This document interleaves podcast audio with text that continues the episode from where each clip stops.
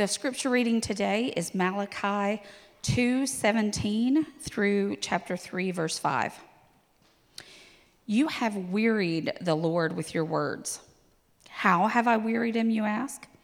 By saying, all who do evil are good in the eyes of the Lord, and he is pleased with them.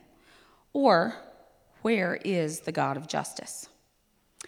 I will send my messenger, who will prepare the way before me. Then suddenly the Lord you are seeking will come to his temple. The messenger of the covenant whom you desire will come, says the Lord Almighty. But who can endure the day of his coming? Who can stand when he appears? For he will be like a refiner's fire or a launderer's soap. He will sit as a refiner and a purifier of silver. He will purify the Levites and refine them like gold and silver. Then the Lord will have men who will bring offerings in righteousness, and the offerings of Judah and Jerusalem will be acceptable to the Lord as in the days gone by, as in the former years. So I will come to put you on trial. I will be quick to testify against sorcerers, adulterers, and perjurers, against those who defraud laborers of their wages, who oppress the widows and the fatherless, and deprive the foreigners among you of justice. But do not fear me, says the Lord Almighty. This is the word of the Lord. Thanks be to God.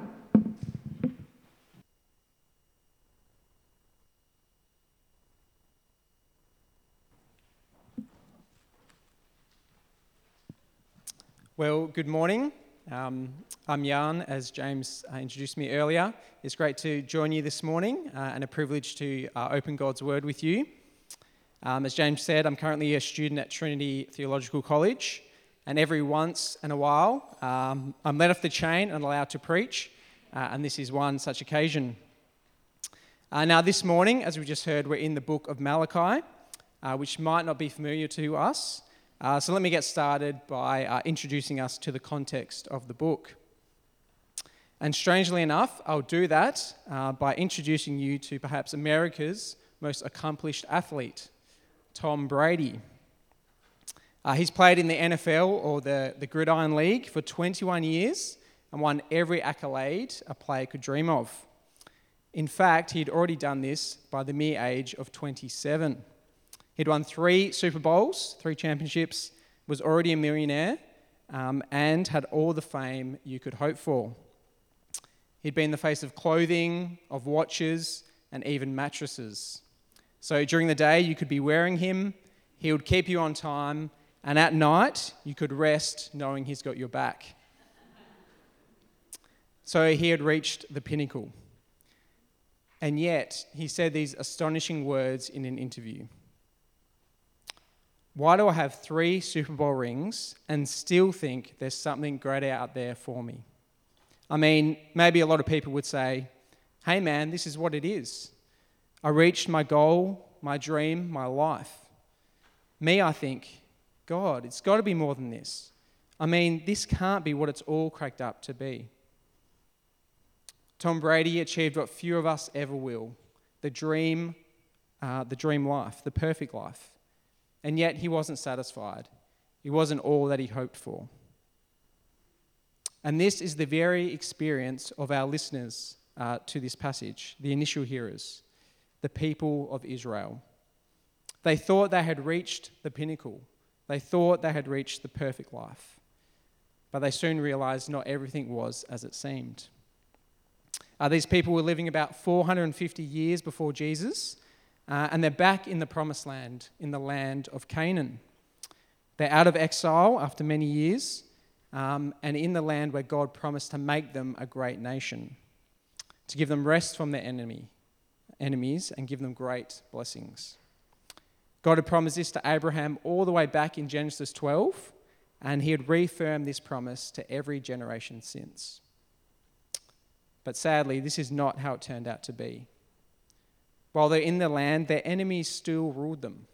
They were only allowed to live in Israel because their Persian masters permitted them. And only a small number, a remnant, made it back to the land. This current generation have read of the great prosperity under King Solomon and King David, how foreign powers like the Queen of Sheba would come just to see how great the blessings were on God's people. But they now recognize this Jerusalem is far less impressive than the previous one. You may be familiar with the story of the great disappointment of the new temple. About a century earlier, when the people of Israel were exiled from the land, the temple built by Solomon was destroyed. So as they return, Nehemiah leads a party to rebuild the temple. But as the foundation is laid, people are weeping rather than rejoicing. They remember the glory of the old temple, and they realize this new temple is not going to compare. To give us a small glimpse of what this must have felt like, imagine the Sydney Harbour Bridge, that glorious bridge. Imagine that's destroyed, and in its place, the Perth Narrows. Or imagine the Big Ben of London. Imagine that was destroyed, and in its place, the Perth Bell Tower. It's not even a comparison, it's just a great disappointment. And this is the place where Israel go to meet God, to be with God. So their ecstasy and expectation of returning to the promised land is dashed, and instead they're despondent and depressed. Now all of this leads the people to approach God with apathy and indifference. Their religious activities become burdensome as they don't seem to have any spiritual effect. Injustice is reigning everywhere in their lives. The political leaders are breeding corruption, while their very own priests are serving themselves rather than God and his people. And so this brings us to our passage in Malachi. This is the context of the passage we just heard.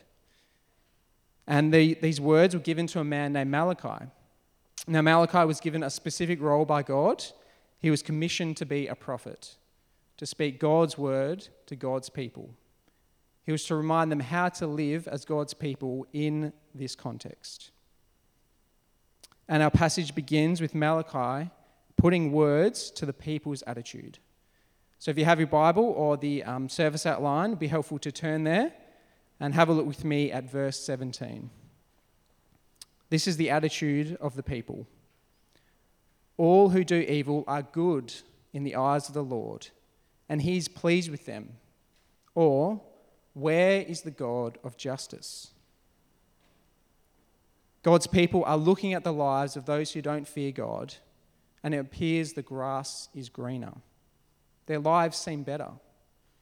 They look at them and say, God must like these people. They're the ones getting on in life. They're being blessed, and we're not. They prosper by living for themselves without giving God one moment of their attention. It's like the person at work who lies and cheats against colleagues and even clients, and yet receives praise from their boss. Or it's like a child who misbehaves right in front of their parents and yet is given more treats. God's people are backsliding, and badly. And it's not just their thoughts, it turns into their behaviour. They think, why bother to serve, to obey, to give more time, money, energy, if it makes no difference? All of it is useless, down the drain. Why not just live for myself? Now, it would be wrong for us to think that this behaviour is just isolated to the people of Malachi. We too can be just as cynical. We can think that following God is just not worth it. The words in verse 17 can be our thoughts, can be even our own words. If we're honest, we can often be led to believe the Christian life is only going to be great. And let me say, there are great things about being a Christian, there's no doubt. But our life is not just great. Things get harder. New issues arise. There are sacrifices of time, money, and energy. And sin we didn't think we had has to be fought to our dying breath. And at times, it just seems like God doesn't notice. He just doesn't care. We may not use the exact words of verse 17. Instead, we may just wonder to ourselves, is it really worth it? And then we slowly ease back from the Christian life as we think, what's to be gained by taking this more seriously? Well, that's the context for our passage this morning. God's people doubting the justice of God and therefore easing back their commitment to living for Him. And in the rest of our time together, we'll be looking at two things. Firstly, God's response, and then second of all, our response to God's response. So it's going to be quite responsive. So firstly, what is God's response? Well, let's have a look at verse 17 again.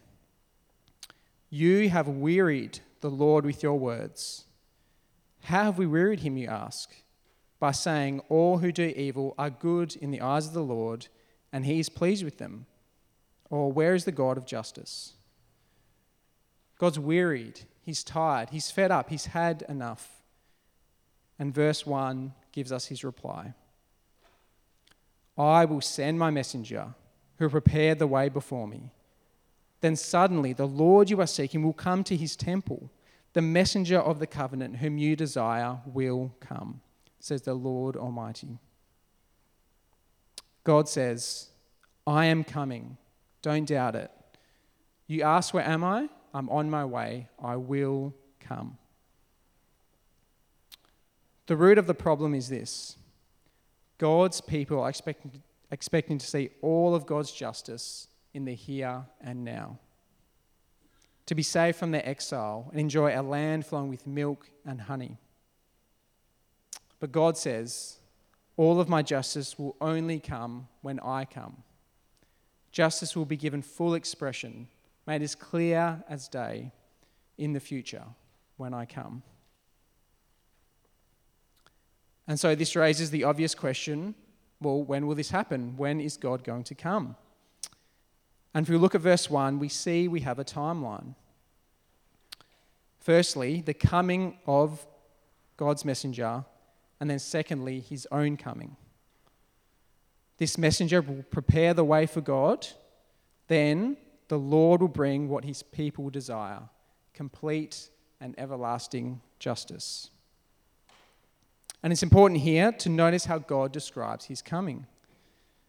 The way this prophecy is described points to God coming through His appointed king. At the time of Malachi, it was common for the king to have a forerunner.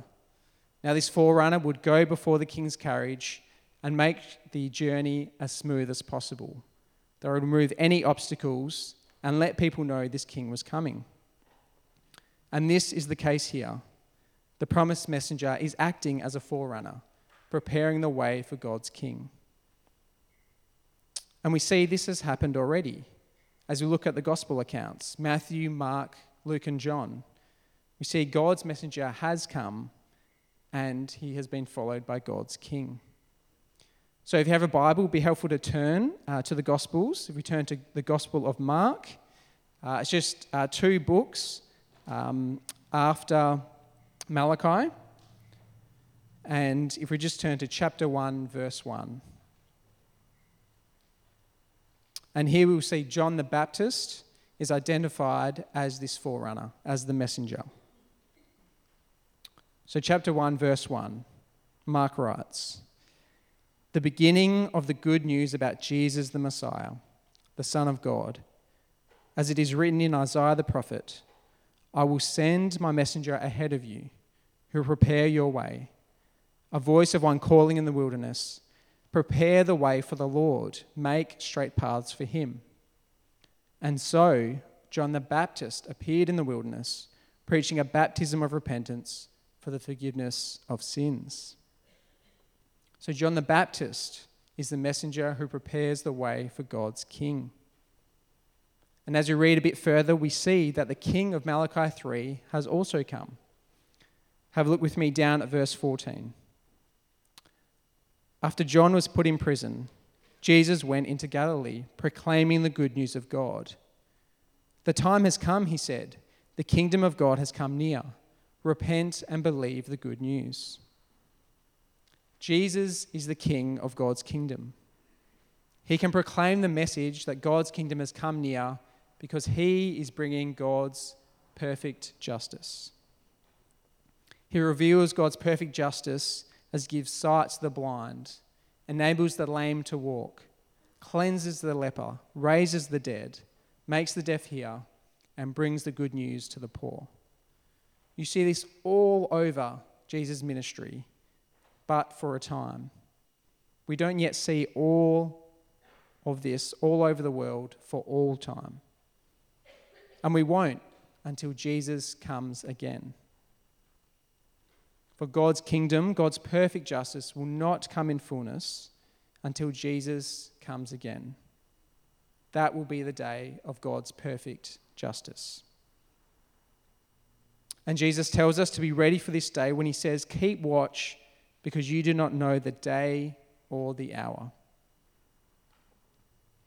So let's pause there and bring that together with what we've seen in Malachi. So the people of Malachi were doubting the justice of God in their lives. So they were calling on God to bring his full justice. They look to the world out there and think they're getting away with murder. And they look at themselves and think they're innocent. They're the victims. And as we've just seen, God's response is to appoint a day when his king will come and bring perfect justice. Now, if you are among the people of Malachi and you hear this, you may be thinking, great, finally the Lord is coming. Finally we'll be vindicated. But Malachi has a shock for them. The coming of God's king is not going to be all fun and games for them. It's not going to be beer and skittles. So let's turn back to Malachi 3 and have a look with me at verse 2. So Malachi 3, verse 2. "But who can endure the day of his coming? Who can stand when he appears? For he will be like a refiner's fire or a launderer's soap." God's full, complete, perfect justice will be an unpleasant day for those who are unprepared. People may escape the justice in this world, but no one escapes justice before God. As Hebrews 4 warns, nothing in all creation is hidden from God's sight. Everything is uncovered and laid bare before the eyes of him to whom we must give account. And this is how it will be for the people of Malachi.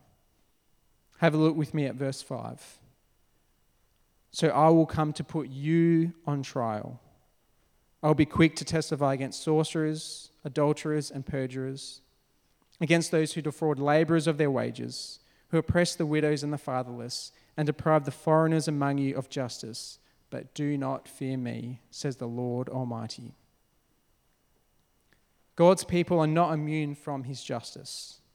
God knows all our sins.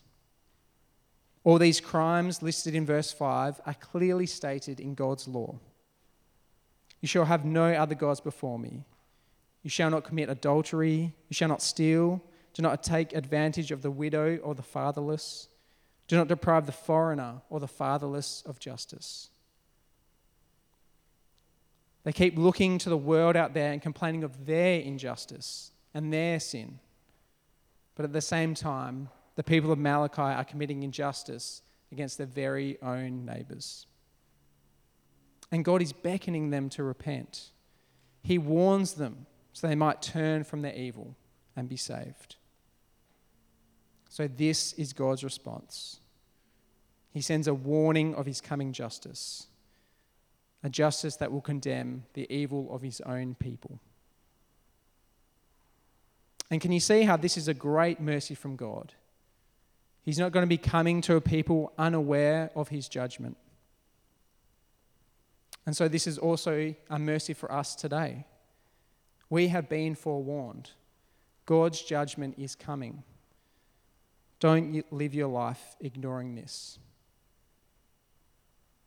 But God's mercy does not end there, for he has not left us alone in responding to his judgment. For his king will clean us up. God's desire is to have people who worship him as he should be worshipped, who love him as much as he loves them. And he manages to do this. He achieves this through his son. Jesus is the one who can remove the dirt of our sin by refining us like gold and silver. He burns off our evil like a refiner's fire. Only Jesus is the one who enables us to worship God as he should be worshipped. And the great news for us is that Jesus has already done this. In his first coming, he has cleansed us by his death on the cross. We deserve nothing less than the death that Jesus faced. Our sin makes us so unclean that we cannot stand before our holy God. As impurities are burned up before the blazing furnace, we too would melt in the midst of God. But Jesus has come. He has taken on our nature. He has taken on the nature of humanity.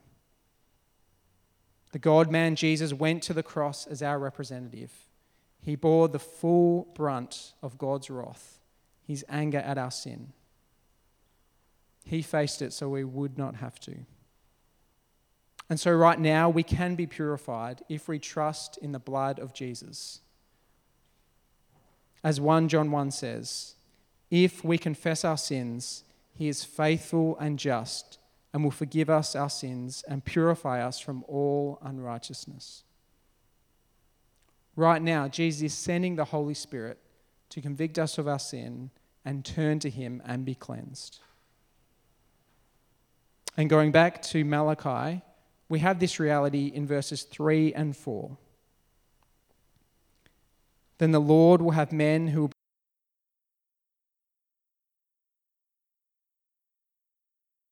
as in days gone by, as in former years. If we trust in Jesus to clean us up, we can look confidently to that day when he returns, the day of God's perfect justice. It's not because anything inherent in us, we haven't made it, so to speak, but Jesus has. Jesus has paid it all. He makes us acceptable before God. And so amazingly, we can do what was once impossible. We can actually please God.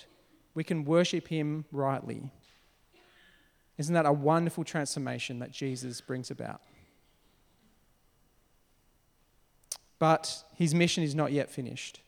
Sin still remains. We simply just have to turn on the news and see how broken our world is by sin. The situation in Afghanistan, even the effects of COVID. And we simply just have to reflect on our own hearts as well to see that we still struggle to live for God rather than ourselves. And when Jesus returns, he will finish his job. God's people will be unable to sin, but those who are unrepentant will face eternal condemnation. So let's bring all of that together. What is God's response? Well, firstly, it's a warning of his coming justice.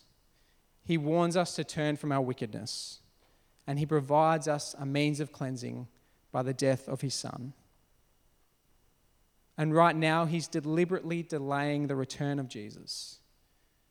He's delaying this so more people have a chance to hear of this salvation and trust in Jesus. So that's God's response. So what does this mean for us? What's our response? Well, I think the overwhelming takeaway is a call to humility. We will be judged, every single one of us, both you and me. Jesus needs to come to clean us up, and so we can't pretend we're okay by ourselves. We're blind to how sinful we are, how dirty we are with our sin. Our temptation can be to look at the world out there and scoff at its sinfulness, and then complain when they don't face God's wrath. But when we read this clear warning from God, we cannot be holier than thou. We need humility. We need reminding of the fundamental gospel truth. We are only saved by God's grace, of his cleaning up of us. So can I ask you, what is your attitude to living for God? Perhaps you're just going through the motions. You come to church, but live the rest of your life disregarding God. You don't see any point in committing any more time or energy to him. Well, God says to you, be warned, I will testify against you.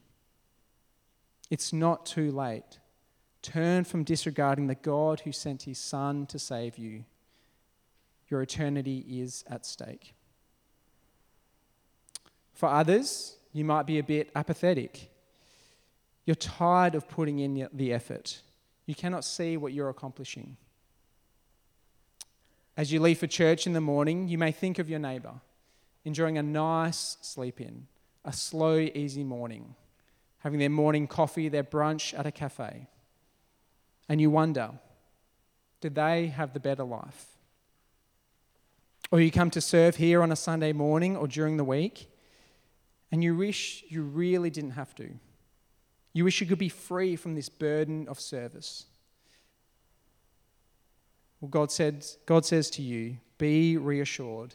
Living for me makes a difference. You may not see the difference now, but press on. When Jesus returns, what a glorious day that will be. You will see the reward in the face of Jesus and the great multitude he has saved. And then there are those among us who are living for God with steadfast hope. God says, keep going. Don't be tempted. Keep looking to that great day of the return of Jesus. On that day, we will see the difference between those who trusted God and those who didn't. What we do while we wait will not go unnoticed or forgotten. Don't fall into the temptation of wearying God by thinking it's just not worth it. Now, if we end there, some of us may be feeling nothing but guilt. We may feel we just have to work harder, be better Christians. But the Christian life is never about our work. It's always about who God is and what he's done. And so I think for us to not give up on the Christian life, we need to be captivated by the glory of God's justice. Only this will give us the right motivation to live for God, to keep trusting in his promises when it seems like it's not worth it. And the book of Malachi ends with this, exactly what we need, a wonderful picture of God's justice and mercy. From chapter 3, verse 17, God says, on the day when I act, says the Lord Almighty, they will be my treasured possession. I will spare them, just as the Father has compassion and spares his Son who serves him. And you will again see the distinction between the righteous and the wicked, between those who serve God and those who do not. Surely the day is coming. It will burn like a furnace, or the arrogant and every evildoer will be stubble. And the day that is coming will set them on fire, says the Lord Almighty. Not a root or a branch will be left to them. But for you who revere my name, the Sun of Righteousness will rise with healing in its rays, and you will go out and frolic like well-fed calves. Then you will trample on the wicked. They will be ashes under the soles of your feet on the day when I act, says the Lord Almighty. Isn't this a breathtaking picture of God's justice and mercy? Evildoers crushed once and for all, and God's people vindicated and enjoying healing and restoration. This is what Jesus brings when he returns. May we be captivated by this vision and live for him until then. Let's pray. Loving Father, you are a God of perfect justice and mercy. Your justice will see every evil condemned and every evildoer crushed. But in your great mercy, you have paid for our sin in Jesus. You crushed him so we wouldn't have to be.